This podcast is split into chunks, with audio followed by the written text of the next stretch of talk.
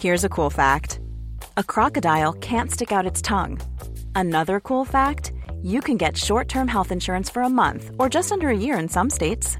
United Healthcare short term insurance plans are designed for people who are between jobs, coming off their parents' plan, or turning a side hustle into a full time gig. Underwritten by Golden Rule Insurance Company, they offer flexible, budget friendly coverage with access to a nationwide network of doctors and hospitals. Get more cool facts about United Healthcare short term plans at uh1.com. Quality sleep is essential. That's why the Sleep Number Smart Bed is designed for your ever evolving sleep needs. Need a bed that's firmer or softer on either side? Helps you sleep at a comfortable temperature? Sleep Number Smart Beds let you individualize your comfort so you sleep better together. JD Power ranks Sleep Number number 1 in customer satisfaction with mattresses purchased in-store. And now, save 50% on the Sleep Number limited edition Smart Bed for a limited time. For JD Power 2023 award information, visit jdpower.com/awards. Only at a Sleep Number store or sleepnumber.com.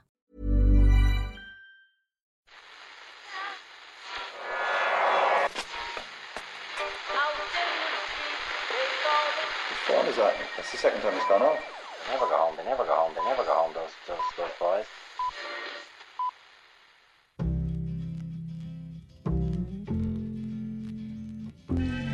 And I said, I want to win the league, but I want to win it better. You can understand that, can't you? Yes. Good lad. So he's almost like having a second captain in the team. Second captain, first captain, whatever. I've got two main takeaways from McGregor Mayweather. One of them I'm stealing from the excellent Irish Times column written by our friend and colleague Ken Early. And Okay. the other one I've thought up all by myself. Ah, that's nice. Hello and welcome to Monday's Second Captain's podcast. As everyone knows, we have a divide in Ireland between the people who love Conor McGregor and think he doesn't get enough credit, and the people who hate him and think he's an embarrassment to the country. Begins early, writing cogently as always. Uh, the story of his Begins fight. early. the story of his fight against Floyd Mayweather is only likely to entrench both sides and make the split worse. So Ken goes on to list everything from the beginning: the announcement of the fight, the way it was promoted, the ten rounds in the ring, and McGregor's graciousness afterwards. All of it will be interpreted by either side as evidence that they were correct all along. In the case of the fight itself, the McGregor fans, as Ken says, saw him go toe to toe with one of the all-time greats and deliver a performance that compares favourably with what top boxers Manny Pacquiao and Canelo Alvarez did against Mayweather. The haters would have seen him totally outclassed, only emerging with some deceptively flattering punching statistics because Mayweather had such contempt for his ability that he abandoned the cautious habits of a lifetime and drove forward in search of a knockout. Now, I got to say, in this particular case, I'm kind of leaning towards the haters' interpretation of, of the fight itself, uh, which brings me onto my own original thought. Oh, here we go. Here we go. Sound the klaxon. Floyd Mayweather needs to stay retired now. I've been amazed at the amount of times I've read the words boxing masterclass used to describe that sloppy effort by Floyd Mayweather. I thought he was like he slowed down a lot from even a couple of years ago Yeah. against Pacquiao. The hand speed wasn't there. The head movement is you're always amazed at his ability to slip punches and, and just as well as the hand speed to have his head almost on a swivel. Mm, that wasn't there to anywhere near the same extent. He claimed afterwards that he wanted to make the fight exciting by just marching forward, but maybe it's more because that's he doesn't have the same tools that he used to have, and he mightn't have been as comfortable just dancing around for twelve rounds. Certainly, his fight, like his fight against Pacquiao, was actually a defensive masterclass, but most people were so bored by the entire thing and so annoyed that they paid money for it that they didn't really give Mayweather that much credit. In this case, I don't think. I think it was far short of a masterclass, but the Floyd Mayweather, Floyd Mayweather that was in there was you can only fight what's in front of you, as they say. You can only dance with the girls in the hall. Well, this is it. And in this case, McGregor goes 10 rounds with, you know, one of the, uh, maybe a 50% version of one of the greatest fighters of all time. Yeah. And emerges with uh, a fair bit of credit in the bank, I guess. Yeah. I mean, go back and watch Hatton Mayweather and compare the Mayweather you saw in the first few rounds of that Ricky Hatton fight. Uh, and it, it's actually a, it's a pretty good example because Ricky Hatton was trying to do what Conor McGregor tried to do in the first couple of rounds, uh, which is put an um, uh, like a massive amount of pressure on Mayweather. Watch how Mayweather moves and what Mayweather does versus the Mayweather we saw on Saturday night. And honestly, it's two different people. It's it, one of them is is a reprise of the other, only in slow motion. Nearly 10 rounds isn't bad, though, is it? You have to tip your hat to McGregor's toughness, which, by the way, is not wasn't necessarily a given in the sense that the Diaz fight, sure, part of the build up to this fight was Mayweather calling him Mr. Tap Out and all this mm. kind of stuff and tapping on the, the table or the lector or whatever one of the promotional events. So his opponents in the UFC and now in boxing ha- have tried to put that idea out there that actually he doesn't really want it. Uh, I think it was kind of perfect for McGregor that he managed to not get knocked down and to have the ref step in. Was was he quite as annoyed with the referee stepping in to save him from further punishment as he made out afterwards? Only Conor McGregor will know. But certainly, in the uh, one of the central points of Ken's piece is that the Irish audience is like the only audience who has any sort of mixed feelings about any of this. In America, they saw a guy who talked the talk and then came in and walked most of the walk as well. Yeah, and well- are hugely impressed by him. He's he's becoming an even bigger superstar over there, which was the main point. I don't think Conor McGregor's too worried about trying to change any more minds in Ireland. Yeah, like they, you know, they have the luxury of being indifferent towards Conor McGregor. Uh, Irish people, for better or worse, don't have that luxury. If you're not a member of the Second Captain's World Service, number one, you don't agree with supporting independent member-led journalism for just five euro a month plus VAT. And number two, you miss Ken's joyous observations. Joyous they were from Las Vegas last week. I'm having a buzz floating around. Anyone want to knock? Give me a shout. So people think you're having a great time, but actually they're just being processed by this enormous, uh, sophisticated machine designed to separate them from their money uh, and leave them with the impression that they're having a good time. And I suppose when they sit on the plane back to wherever it is they're coming from, that gnawing emptiness at the core of their being, they uh, probably put down to a hangover, which is all part of the genius of, of how this place works. But it's just it's just so boring. It's not unusual to see me cry. I wanna die. Would you like to match? See what happens. I don't know. I have two toilets. to the. I don't know. the Howard Johnson Motel on Tropicana Avenue. so I suppose the layout of it is, is basically the H block format, um, uh, and it's it is a it's a proper motel. I mean, I've got a front door that opens directly onto the car park. I have a sink, a shower, toilet, television. Don't get your head turned by all that glamour, Ken. Come back to us. Ken. Don't forget about it. Well, he will be coming back to us, Murph. You're, you'll be glad to know, but not until tomorrow. Ken Early's return from the beautiful Howard Johnson takes place tomorrow, Tuesday, for World Service members only. To hear Ken's breakdown of McGregor Mayweather, a brand new player's chair, join us at secondcaptains.com and join up today. Dublin, Mayo, All Ireland final. Are you bored with this fixture yet? Are you sick of it? Oh, Absolutely not, No? Eoin. Quite excited about it? No, very excited. Um, very excited. Uh, I've just spent a morning thinking back to how much I enjoyed the two finals last year, uh, and at some stage over the next couple of weeks, I'm going to sit down and watch both of those games in their entirety because they were absolutely gripping, enthralling examples of the sport that Gaelic football could be, uh, and hopefully will become over the next five years if teams like Tyrone decide that that's not the way to play football anymore. So That, I, that the Tyrone's way yesterday isn't the way yes, to play. Yeah, yeah, yeah. exactly. Um, so what you're looking at basically is this will be the eighth game between Mayo and Dublin in the last 11 years at All Ireland semi final or final stage. And every one of them have had spectacular moments of drama. So you start with Ciarán McDonald's winning point in 2006 in, in the 69th minute or whatever it was as he wheels away one fingered salute in, uh, in celebration. And every game since then, I mean, the All Ireland semi final, the last game that Mayo beat Dublin in was this 1916 game in 2012 when Dublin were, whatever, 10 points down and David Clarke ended up making that save from Bernard Brogan to uh, keep them ahead. Uh, we've had two draws since then. Uh, you know, the 2013 final was, or 2013 All Ireland final was probably the worst of the games in ways. Um, That was not a great game. That was no, flat. that was pretty flat. But I mean, the two games last year, the drawn game in 2015, Mayo were five points up, and Lee Keegan drops that ball into Cluxton's hands with 10 minutes, to, with 14 minutes to go, and Dublin end up winning it by whatever it was, seven points. I mean, they've just been unbelievable games, and the key reason why they're such brilliant games is that they both, I Mayo don't pay Dublin any respect whatsoever. You saw what happens when teams pay Dublin a surfeit of respect, which is what Tyrone did yesterday. Uh, so yeah, I mean, I, maybe people were hoping for a reprise of the league final between Dublin and Kerry, but I'm happy. You've sold it to me, Murph. Oisin, how's the form? Good on, just as we predicted at the start of the year, I think. Yeah, well, yeah. Certainly, Murph is a happy, happy man today. Mike, how are things? Yeah, not too bad. Not as well as last time, but not too bad. Good stuff. Listen, Malachy Clerkin Oisin has written up a death notice in today's Irish Times. The death has taken place of the Gaelic football tactic known as the massed blanket defence. After a struggle that lasted over a decade, it passed on peacefully and placidly in the end, expiring in the arms of the Dublin football team. Do you lament its passing?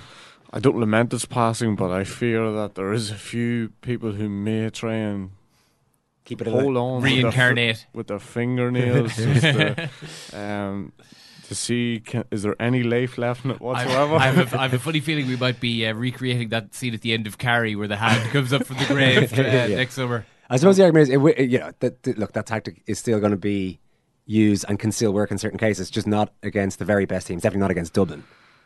Yeah, but yeah, Jesus, the Dubs were awesome yesterday. Yeah. Oh, that's the first thing you know I have to start with. Um, before the game, you're thinking, yeah, like Tyrone are going to frustrate them, but they didn't even get the opportunity to frustrate them because Dublin's movement, the movement up front for the first uh, couple of scores was was awesome. And you know what- what makes a big difference as well when you're playing against a defensive system like that. Uh, Paddy Andrews, two points. You know when you leave him and you give him five yards, and you're saying go on have a go from there because there's not too many can score from there, and he scored with consummate ease. And then Tyrone started to, you know, have to push out a little bit more, and then that give O'Callaghan the opportunity to. I have to hold my hands up.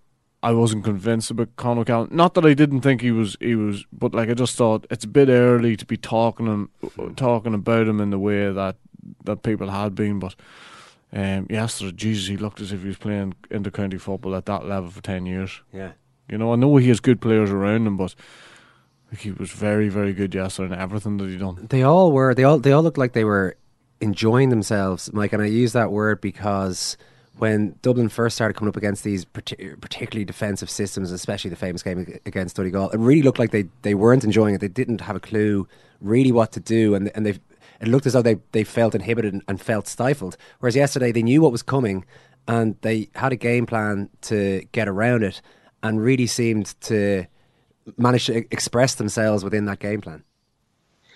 Yeah, I, I just think at this stage they, they kind of enjoy a different challenge. You know, it's it's just every team now poses some some different problems or, or try to pose different problems for them. But like they're they're just so far ahead, and they're you know when we, we talk about game plans with those guys, I, I just think there's such a collection of incredibly talented, you know, intelligent footballers, and the way they're coached obviously helps that. That no matter what problem or what kind of defense you throw at them, they have the kind of poise and, and, and the ability to just, you know, to, to figure it out and, and, and to work, you know, to work it out. And, and, what, what did they do? How did they work it out? Do you think? What what what particularly did they do, and what, what should other teams be looking at that Dublin did yesterday that that makes it look so easy to play against fourteen, actually fifteen men behind the ball a lot of the time?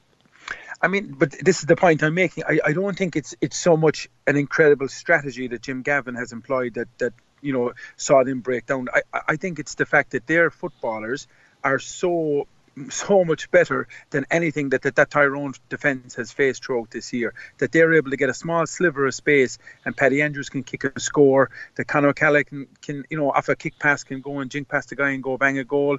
Like they, basically that defence was completely redundant yesterday and had very little impact on the game. The, the only thing I thought it might do for Tyrone was give them a platform with which to counter attack, and and they didn't even have that opportunity because Dublin were so patient and and, and just kept the ball at, at will, at, you know, no problem to them. And it's just I, I don't know, it's not, not going to be dead. You're going to see it again, but it, it's um, it's something that the best teams are just just capable of picking their way around now. Yeah, Mike, and I actually uh, I thought watching the two games that the the two the, the two teams with the best players won the two games this weekend, and you can talk a lot about systems and all the rest, and obviously Tyrone set up in a way that was nearly entirely counterproductive to them actually winning the game.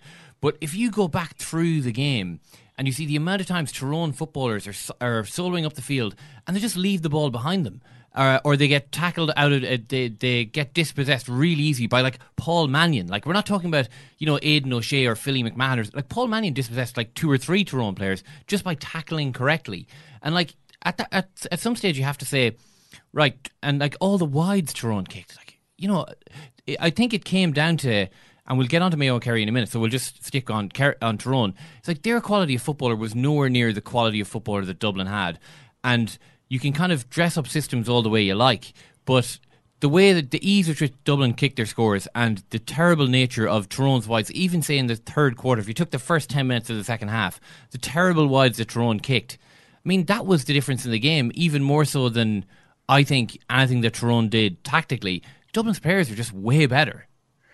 I, th- I think that's the bottom line. Murph, really, no, no. Obviously, they're they're you know you can see you can see when you're up there and you look at the pitch how how huge they make the field, how wide they get, you know, and and they force you know they force that zone to stretch and and and and suddenly there's larger pockets of space than other teams who who played a little bit tighter, and they do they do you know smart things like that, small little nuances that that make it slightly easier and give a little bit more space to their inside guys but but generally, like I thought Mannion Mannion was awesome yesterday. Maybe not so much in terms of scoring, but his work rate and his tackling and his you know the turnovers you're talking about there, and all of those guys, Murph. There's no, there is absolutely no guy in that Dublin team that's in any way a bit of a cart horse or a guy who's not an incredible athlete who can't run 100 meters in in a very quick time.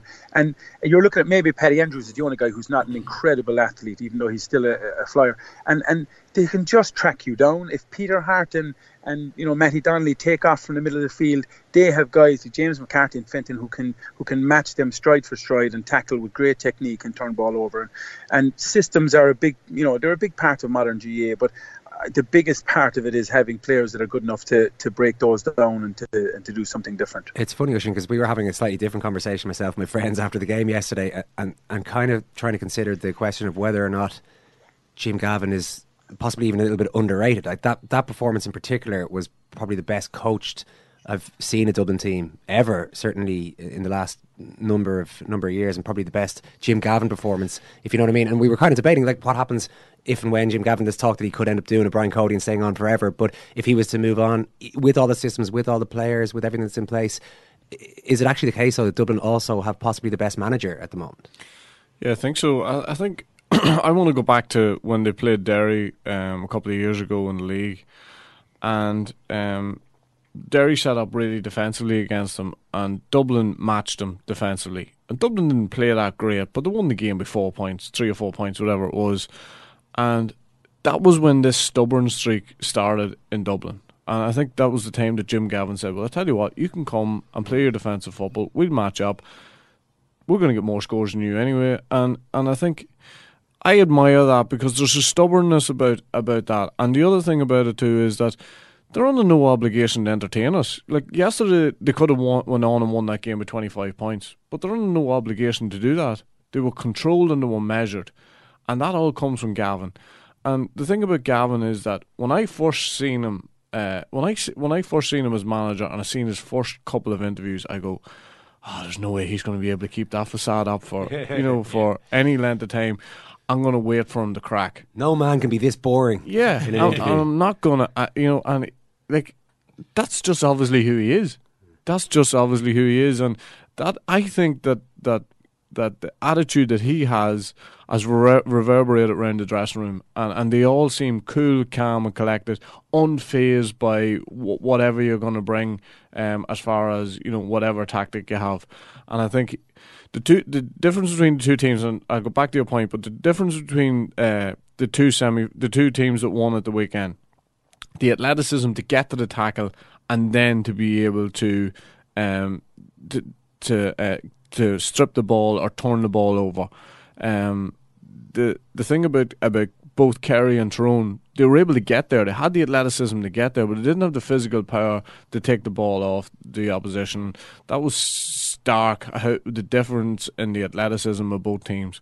But absolutely, Gavin, it, it, you know, has been underestimated. I think. I think you know, I wouldn't have put John Small on Peter Harte. I think Peter Harte is the heartbeat of what uh, of what uh, Tyrone do. I think he's the one player that had to be nullified yesterday. I would have thought he was set up lovely for Philly McMahon to, to bully him and, and push him around. John Small did an absolutely brilliant job job on him. And the strange thing is that the other player I would have picked out after that would be Mattie Donnelly. But they give Mattie, Mattie Donnelly the ball in certain areas. And when he got to the middle of the field, they pushed him down the wing. Mm. And they forced him into two early early wides. And from that, you could see that he wasn't as interested having that shot. Every time, you know, even McCarron getting the ball. A lot of the time McCarron got the ball, it was standing still. I know Kilkenny got the ball a few times, he was standing still, but that's sort of like his job. He just he's, just shuffling it back. But the amount of times that Tyrone players got the ball standing still and were going down the blind alley was was unbelievable for a team that I thought you know would have had the intelligence to, to match up to, to Dublin. I tried telling Carol Mannion last week, Mike, that I didn't think Diarmuid Connolly was going to start, but I did think he'd get more than the few minutes that they threw him on for at the end. What, what do you reckon that's about? Just a bit of a message that nobody walks straight back into this team? Yeah, I, I, think so. I think so. I, I think you know, as good as he is, and as as brilliant a footballer as as we all know him to be, I think it was just a little kind of public message that you know, yeah, if you want to get on this team for the final, you're going to have to do something more than you've you've done the last couple of weeks. Obviously, he hasn't seen much of him, um, but Ga- Gavin, like Gavin, I, I, just think the the biggest quality and the biggest compliment I could pay Jim Gavin is outside of the coaching stuff and, and, and all of that. It's how it's how he has developed such an incredible group that can stay motivated for so long like hunger. He's he has completely done away with this notion of hunger and you know how how them should be satisfied with the winning they've done. They just keep coming back for more, and, and that's because of the environment or the, the, the setup that he's after generating completely above there. And um, you know whether it's whether it's Diarmuid Connolly coming on for a minute, Michael Darragh Macauley not playing at all, Bernard Brogan not getting a run, you know Paul Flynn coming off the bench, McManamon coming off the bench. I mean, the the it's it's nearly an embarrassment of riches at this stage, and and how he can manage that and get the most out of it and make sure guys aren't throwing wobblers and, and, and going off on solo runs is an incredible testament to his management. Mike, what do you make of Murph's idea here that the reason that Mayo won, the primary reason that Mayo won at the weekend, is that they've got better footballers in Kerry? I, I think it's a fair assessment of, of the game last Saturday. Um, no, no, Kerry probably helped them with, with their own selection and with the way they set up to play the game. Um, but you couldn't argue too much with with um, with that assessment of their footballers. I mean, obviously the full back line was in serious trouble in after the first day out, um, and Fitzmaurice took some kind of action to, to try and you know play a sweeper there and give him a bit of protection, and, and it just it really it just didn't work. He took a chance and it didn't work, and and by, by taking off O'Donoghue or not not starting O'Donoghue, it just gave Mayo an advantage back there, and it was they were you know it was much easier for them to nullify Donaghy and, and Geaney and, and it gave them a platform to just run the ball. It gave them quick kickouts and it really hurt Kerry, um, you know, particularly in the first half, but it just gave the initiative to, to just run over Kerry for most of the game. Yeah, and like the the idea of playing Paul Paul Murphy as a sweeper. I mean, obviously in the in the last whatever it is nine or ten days, we've been talking a lot about Eamon Fitzmaurice and Stephen Rochford. I mean, you can see why Fitzmaurice did that um, but to be fair, I also thought that is exactly what the Mayo half backline wanted Fitzmaurice to do. And when you look at when you look at the game, you could see that uh, Colm Boyle, Keegan maybe to a lesser extent, but Donny Vaughan, Keith Higgins, all of the Mayo backs that are so comfortable on the ball, so pacey on the ball. The fact that Kerry had a sweeper meant those guys came storming into the game, and that you know on balance maybe Kerry would have been better off you know, just going 15 on 15 like they had uh, in the replay and backing the the quality of the player that, that I'm here slating, uh, backing the, the, the quality of their players, and that means starting James O'Donoghue. Yeah, and, and from a manager's point of view, though, if you start the exact same guys and the and, and or you know you start Shane Shane Enright on on Andy Moran and you start Mark Griffin on uh, Doherty and you start Killian o- or Killian Young on Killian O'Connor, and and the game goes the same way as a manager, you would be absolutely eviscerated for, for being so stupid as to as to expect some a different result from doing the exact same thing the previous week. Now, like perhaps they could have done something a little bit different to give them a little bit more protection without going with a flat out sweeper and playing seven designated defenders. Um, but it just it just didn't work. And the big the big thing where Kerry really really competed with, with Mayo the first day was in terms of the kickouts and, and they got a lot of joy from winning Mayo kickouts and, and they got scores from there but they just gave up every kick out to Mayo because they could, they didn't have the numbers up there, and Mayo lost something like one kick out in the whole game, and that gave them a huge platform to just go and, and run and do what they wanted, and um, it's just I, it, it was it was frustrating because I don't think I don't think that you know, I know Mayo played; they were much more deserving of, of, of their win, and, and they played better than Kerry. But I don't think they were exceptional by any means. And and as poor as Kerry were, if, if they had maybe just gone a different direction, it would have been it would have been certainly a lot closer than they finished. Uh, we were talking last week, Oisin, about uh, Andy Moran and you know the the how brilliant he he brilliantly he played last week, and uh, I was listening to it, and the one thing, the one point I would make about Andy Moran, and we were talking about basically, you know, whether or not he's a marquee forward or whatever. Don't burst my Andy Moran bubble, man. No. Don't come in here after No. having a day off last Monday and burst my Andy Moran. I'm bubble. absolutely not. I'm. I'm here. I, this is a pay on to Oh, Andy Moran. That's okay then. because I actually think that the one point about Andy Moran and Jason Doherty as well is, you know, Mayo can't keep going back to these fellas, right? But both of those players have made themselves better players, Oisin, in the last two or three years. Like those guys have improved. And I think this is the key difference looking ahead to the All Ireland final. That Dublin, uh, apparently only two of the forwards last uh, yesterday started the All Ireland final replay last year. Dublin are able to regenerate their team constantly. You know, there's another Conor Callahan coming down the track. Mayo can't do that. So what Mayo have to do is get better individually, and they're managing to do that. And I think that's like that's an amazing thing to be able to say about a team that Andy Moran at 33 is a much he's he's just a, better inside forward than he was three years ago. Like a much better inside forward than he was three years ago. He's a much more economical finisher.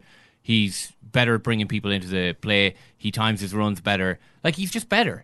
Like I, I like I think that's an amazing that, that's a pretty I think brilliant. I get your point more. Yeah. So what's Uh, the what's the point? no, I think even his turn, his, his turn is sharper. Yeah. You know, and uh, but I just think that you know Kerry stood off uh, Mayo way too much. The thing that impressed me about Mayo, and I've never seen this before, is how they picked off those scores just to kill the game towards the end. I was sitting beside a woman from Mayo, and uh, she was the. Ah, I, I've never met a calmer woman at a football match in all my life until Mayo went seven points up, and then she started to panic. And I said, "What are you panicking for? You're home and hosed." And she said, "No, no, this is when we fuck it up." uh, and like, it's just amazing, even the scars that the supporters have, you know, after all these years. The thing about about Mayo just finishing that game off uh, the other day with Loftus, McLaughlin, and Jason Doherty to the fore, that's bound to give them huge confidence. I just think if the All Ireland final was next Sunday, I think Mayo have a great chance. I'm just worried. I think they've already what- fixed it though. I think I'm just worried about what plan they can possibly come up with in the next three weeks to fuck it all up. Well, the plans have been working. They got through Kerry over two games. Does Stephen Rochford not deserve a little bit of? No, he deserves Goodwill. he deserves huge credit, and I think um, you know when you look at Mayo, I just think on just you know regardless of, of what tactics um, they had at the weekend, or, or putting O'Shea back into the defence, fair enough. But the energy they're playing with now, and they're playing on the front foot, and they want to attack the opposition's kickouts, and you just want to see them continue to do that. Seamus O'Shea was very good in the middle of the field. You know they have a lot. Really, they have a lot of things that are going for them. They have competition for places. I mean, uh, Diarmuid O'Connor even uh, you know hauled off at half time.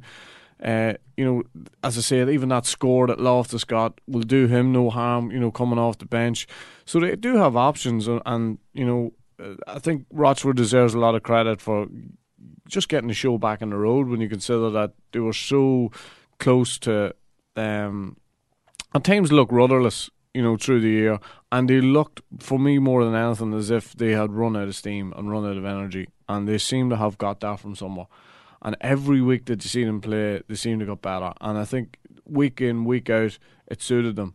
As I say, I'd just be worried, you know, what, you know, I don't think too much about it over the next three weeks. Just, It's matchups. Exactly- like you know, I, I really think this uh, they did really well last year in the in picking the matchups, picking the def- the right defender for the Dublin forward. I think that's what Mayo need to focus on. I don't know that there's a whole lot else Yeah. that they need to do. I mean, I, I thought there was a very good piece of analysis on the Sunday game last night about Clarke's kickout and uh, bunching uh, in the middle of the field and then giving him 30 or 40 yards to aim at rather than standing out in the wing and saying, can you kick it into my into my arms?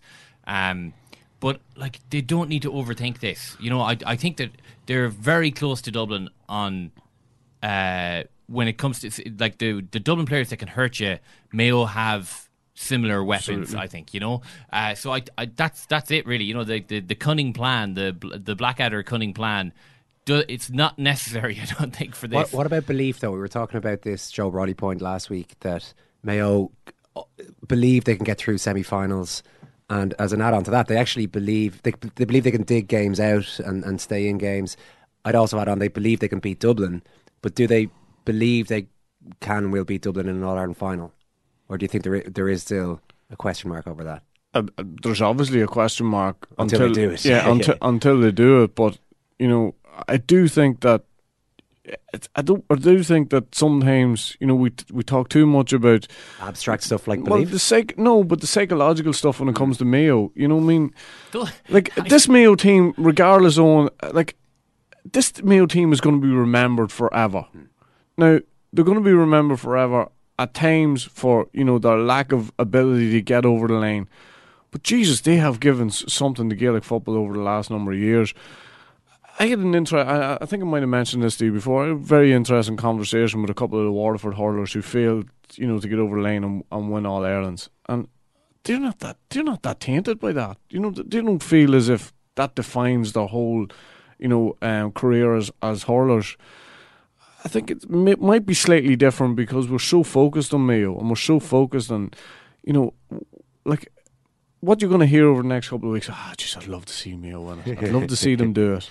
You know what I mean? Just once, just let them do it once. But Talking to my 75 year old uh, Dublin neighbour uh, out walking our dogs last night, and he was he was saying, "Sure, listen, you know, I wouldn't begrudge Mayo." You know, I was like, "Mayo people don't want to hear that." You know, well, I didn't say that to him. I said, "Well, that's very uh, very kind of you, sir." yeah, But yeah, but they they don't, and I think you know, to be honest, without pat, you know, we shouldn't be patronising because they're better than that. You know what I mean? And and like they haven't been slaughtered in all Ireland finals, or they haven't, you know, just that little bit of quality at times and that composure in front of goal, and they showed that composure in front of goal in the last. 10 minutes of the game against Kerry just to finish that game off and it's a while since I've seen them finish off a game you know you know, as well as that, and, and with as much confidence as that. So they need to bring that into the All Ireland final, and if they can, if they can add composure to the energy that they've built up, I mean, like this is going, to make, this is making some cracking All Ireland final. Yeah, I don't think anyone's anyone's tired yet of the Dublin Mayo um, fixture. But just on the last one on Kerry, Mike, before we forget about them for the season, is the reaction has the reaction been has there been much viciousness to it, given how expectation had been building this year? I'd say I'd say a bit of the old Ke- Kerry confidence and cockiness seemed to be um, bouncing around the place, and it was such an underwhelming end. Yeah, yeah. I, I, I, I'd say the next couple of weeks won't be the most comfortable for, for Eamonn Fitzmaurice and his and his management team. Really, I mean, um, Mayo Mayo to Kerry is always a game that you'd be confident of winning, even even though obviously those games have been really close in the recent past. But um, it's just it's funny, you know. It's such a fickle game. I mean, Fitzmaurice wins the National League final against Dublin, and he's being lauded as a you know a tactical mastermind and a sage. And and, and now a couple of short months later, you get beat by Mayo, and, and you're a buffoon, and, and you got to go, and, and they'll be calling for his head. You know, it's yeah. I I think it's probably somewhere in the middle. Fitzmaurice got you know they, they took a chance, and a lot of things didn't go their way. But at the end of the day, I'm not sure if there's anybody in Kerry who's in a better position or better place to, to take on that team. You know, you're gonna you're gonna have to bring in some young guys that are obviously there, but just haven't got the time, and that we saw in the National League actually that never made it onto the championship kind of panel or team. Uh, and it, I don't think there's going to be much panic. I think the the success of the of the of the minors and stuff over the last number of years has kind of tempered the, the, the complete panic that we'd seen before this. But um, he's still the guy as far as I'm concerned. I think that to, to take the team forward, and you just got to get a little bit more patient to get those other guys into the mix. Just a word on Sean Cavanagh, Oisin, who's retired, obviously a great footballer and sort of one of the last links to, the, to that uh, really top Tyrone team. I've got a theory about Sean Cavanagh based purely on seeing him in the flesh yesterday. Go. He got too big towards the end of his career, too muscular, and possibly lost a little bit of mobility. Like this guy has one of those six packs that is is really high up. I mean, I don't know. I've never had the luxury of having a six pack, and I don't know if you choose when you're building she- it. How to do Right, you know, If it's you got, if you wanna take got a high up on the chest, and then he's got these massive big shoulders, and he He's just gotta, you know, yesterday was not an easy day for I him. thought he was anyway. just doing what I do and sucking in really hard. Yeah, it's probably a little bit of that as well. He's a big. He uh, he did. I remember interviewing him years ago. I think it's a Atlanta, and he was talking about his he had a bad shoulder injury a few Yeah. years back because he was basically going too mad in the gym. I think it was actually an international rules meet up, and it was one of the Armagh boys.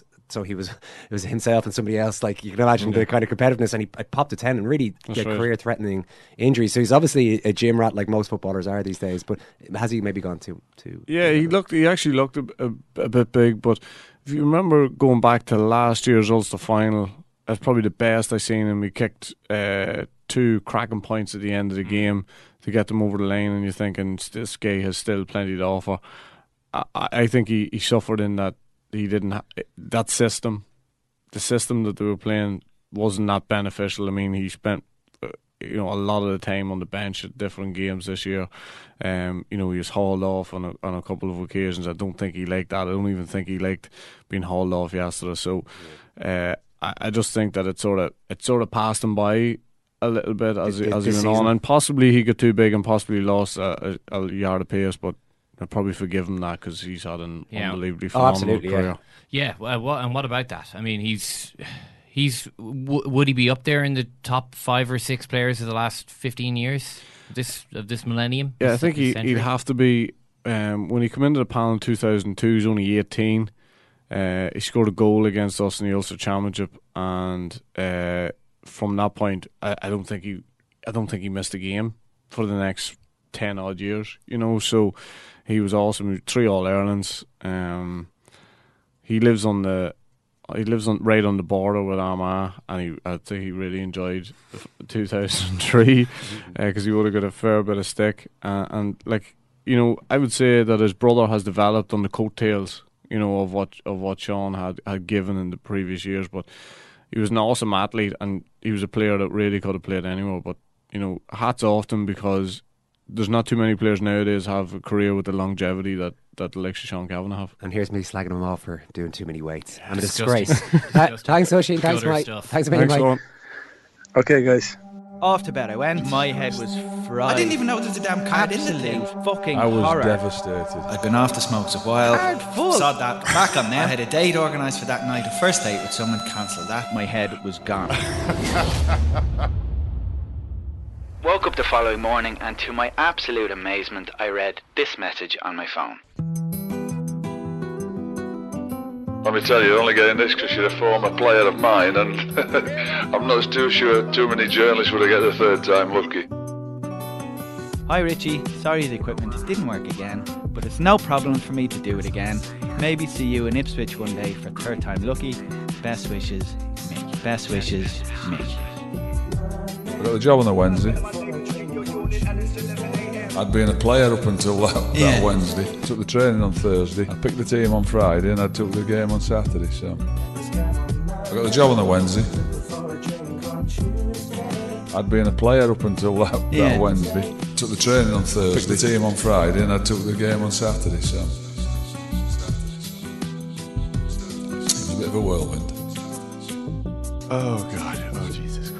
Jesus Christ! Well, I'm just looking down. I think all the red lights are still on. It looks like we've recorded this successfully. Mick, thank you so much for agreeing to do this so many times. Richie, I sincerely hope so because there's no fourth time lucky, let me tell you. Well, well, well. I believe I have to apologise for Oisin McConville's potty mouth throughout that interview. Would he use that kind of language in the dressing rooms of Crossmaglen or Armagh? I Well, think not. Yes.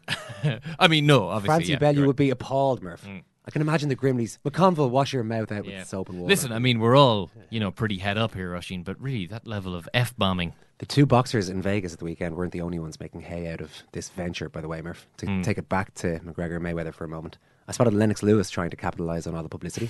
Did he? He tweeted, This is what my at fight scorecard looked like. Show me yours. One lucky winner wins a phone call from me.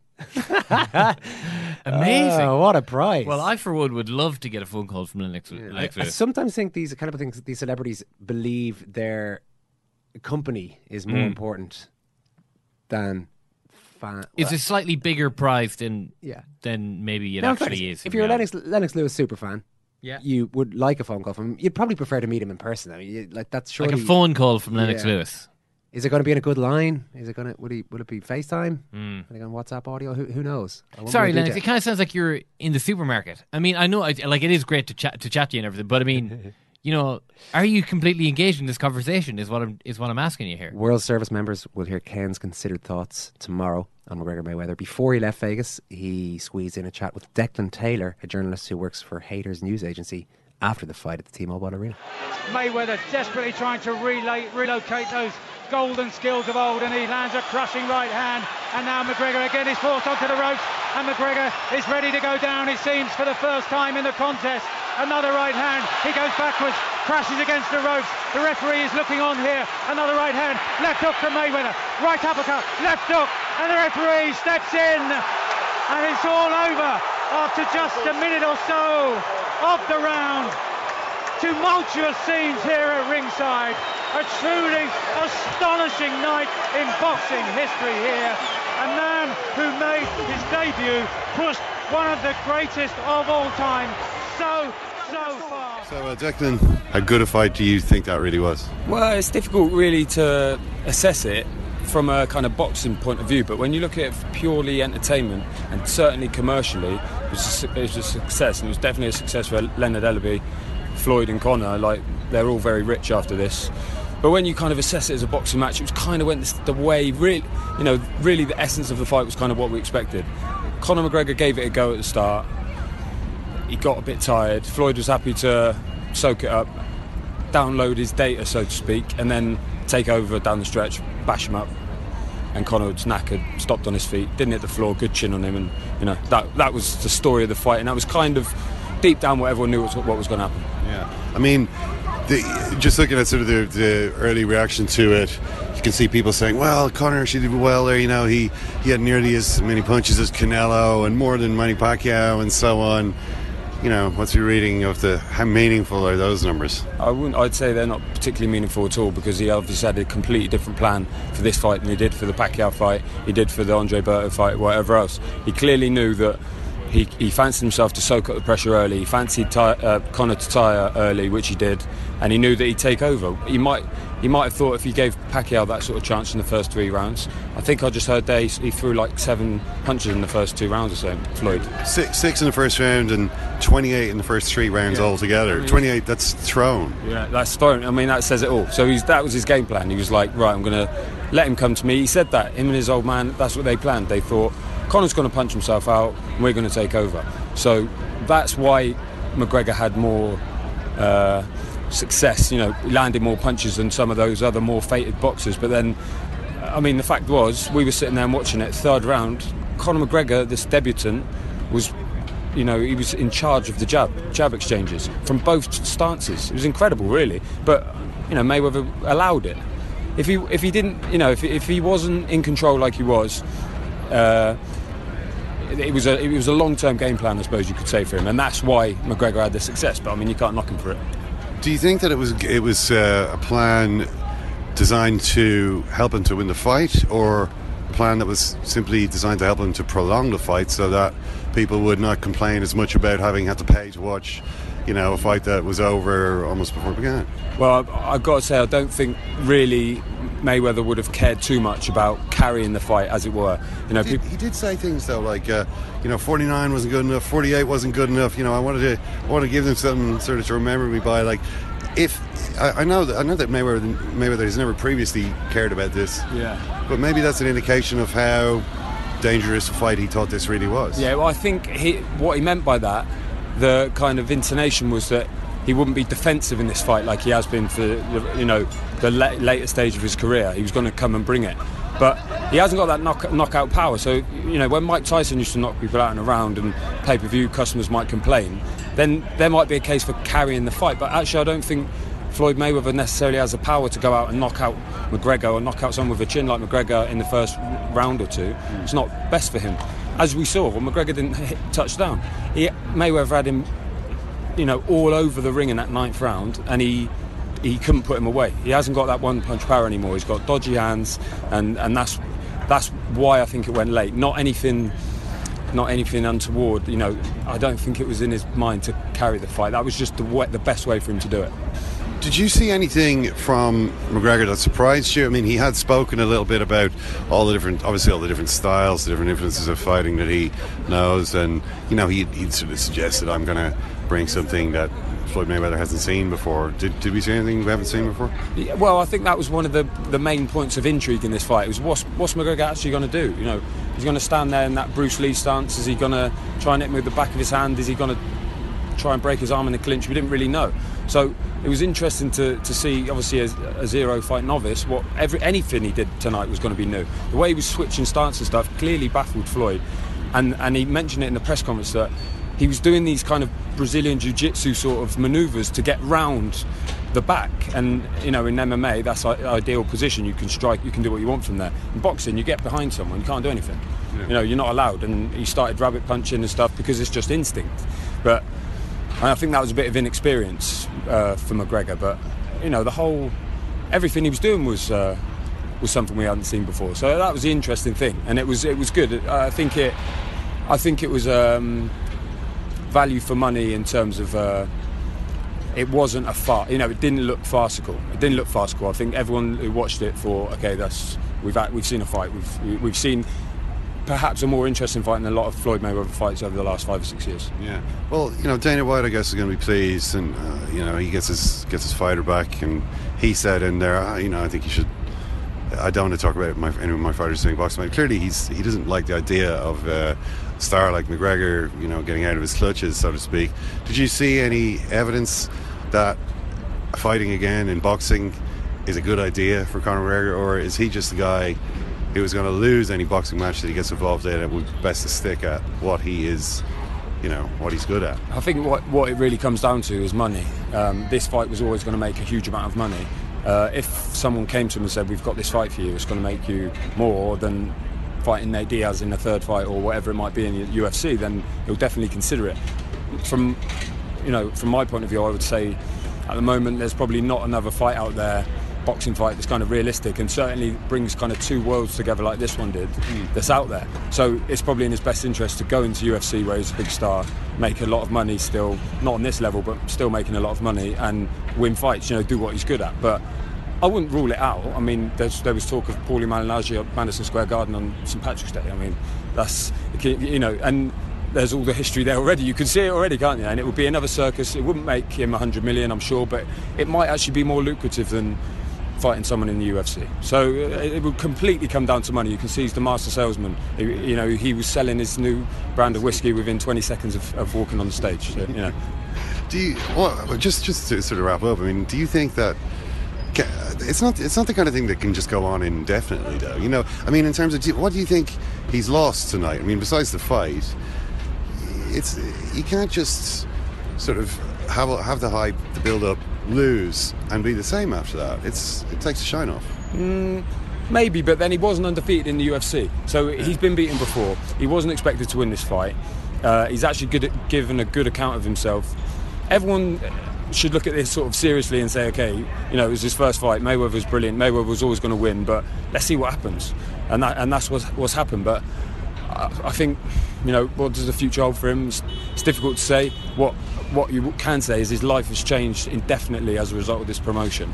Uh, there's a lot of people, uh, not just fans, media, a lot of eyeballs on him that never really knew about him. Seen him, seen the funny walk and all that sort of stuff, but never really knew about him. Knew, knew what he stood for, knew what he was about. Thousands, millions of people now know what he's about. Mm. Uh, they know his, his his commercial, you know, potential now is incredible. If he'd won, it would have been it would have just been colossal. But I mean, in defeat, I think his life has changed now. Uh, whatever he does, I think he could never fight again, and he could, you know, be in films and that sort of stuff. I mean, just the charisma of the bloke and his story, you know, it's, it's really quite amazing. And I don't think losing this fight, being part of this fight, has been in any way detrimental to what. It sounds it sounds almost like you're, you're suggesting that he could just go on to become the greatest promoter of all time. Well, I mean, he's not far off it already, is he? Look what he's achieved. I mean, like, I mean you know, I don't know how many times we've said it and heard it. He was on the dole four years ago.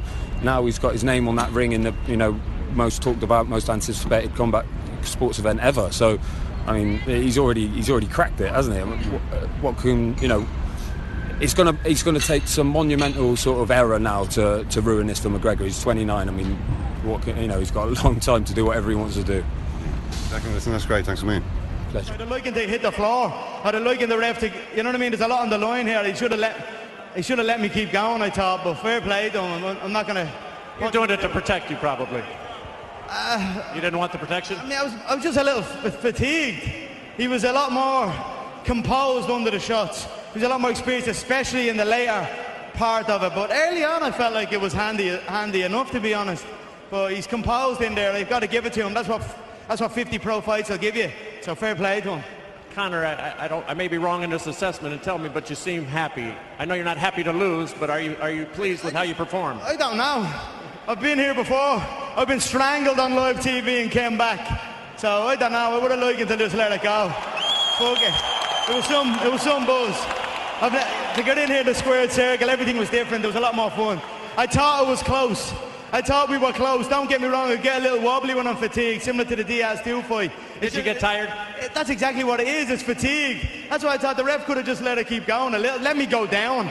Let the man put me down. Like wobbly and fatigue, that's energy. That's not damage. I'm clear-headed. Will you box again? Would you like to box again? See what happens. I don't know. We'll have two titles to the. I don't know. I'm having a buzz floating around. Anyone wants to not give me a shout? Eoin, why do you have your head in your hands? Oh God.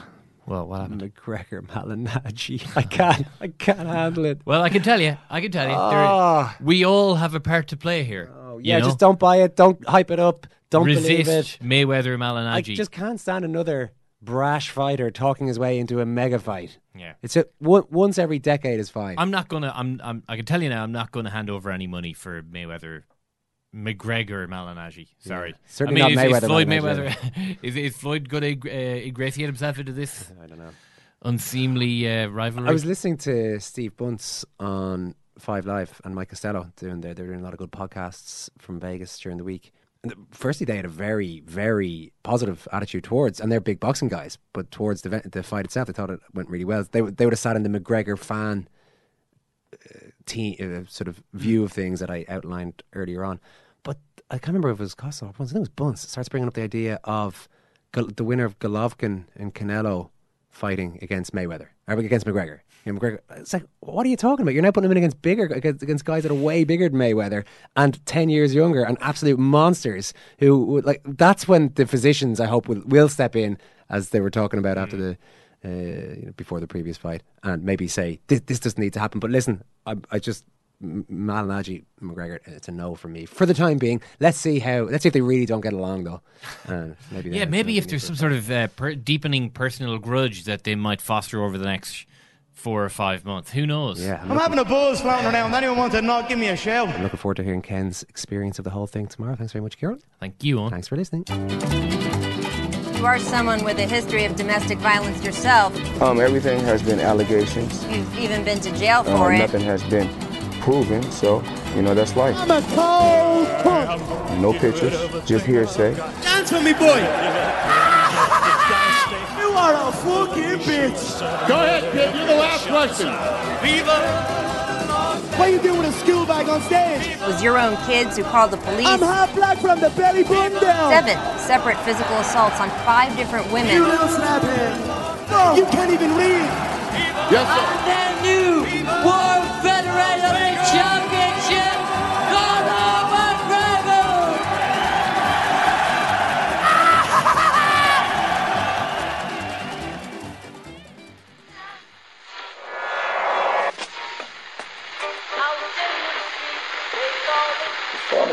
That's the second time it's gone off.